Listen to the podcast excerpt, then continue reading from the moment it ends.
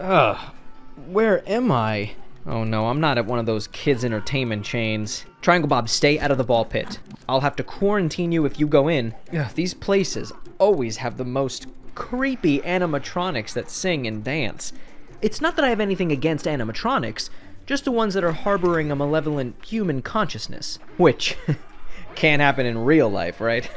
right? Wait, why am I asking you that? I know the answer. I'm making this video. Cue the intro, but make it neon chances are you've seen animatronic characters. They've been used in some of Hollywood's biggest blockbusters, a very popular video game franchise, and they serve as entertainment at theme parks and kids' birthday party establishments. They typically consist of a combination of mechanical and electrical systems that provide movement and sound, which are attached to a strong frame and covered with the character's, uh, skin. They can be pre-programmed or controlled remotely. Over the years, they've gotten some serious upgrades. And I don't just mean a shiny rebrand, their software has been updated as well. And as technology has progressed, robotics have taken on a life of their own. At least, simulated ones. Hanson Robotics, for instance, is using AI to develop robots that not only look and move like humans, but think like them too. Their infamous and most advanced human like robot, Sophia,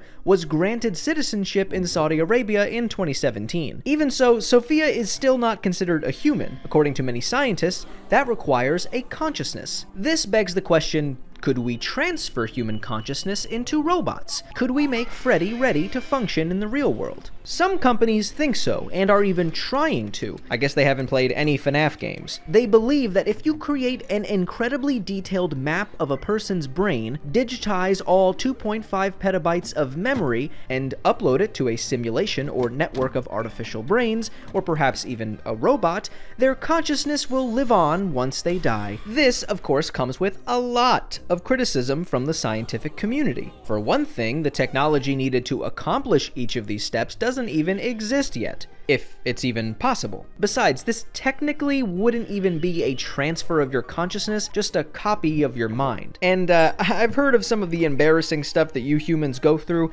I don't know if we want those teenage and early 20s memories to carry over. Other scientists, such as a engineering professor at the University of Tokyo, thinks that there are better ways to do this and would actually transfer your consciousness. He proposes connecting each half of a living person's brain to a neural network that replicates the brain's connections and then gradually transfer over their memories and with them the person's consciousness. Whether or not this or another method could work may be besides the point, as many people have been wondering if we should even be doing it. I can't believe I have to say this, but I don't know if I want this animatronic duck to have the human experience.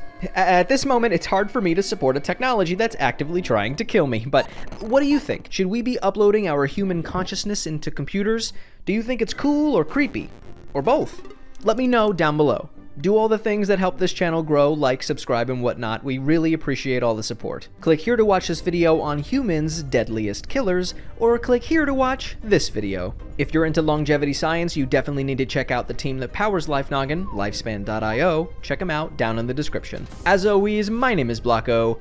This has been LifeNoggin. Don't forget to keep on thinking.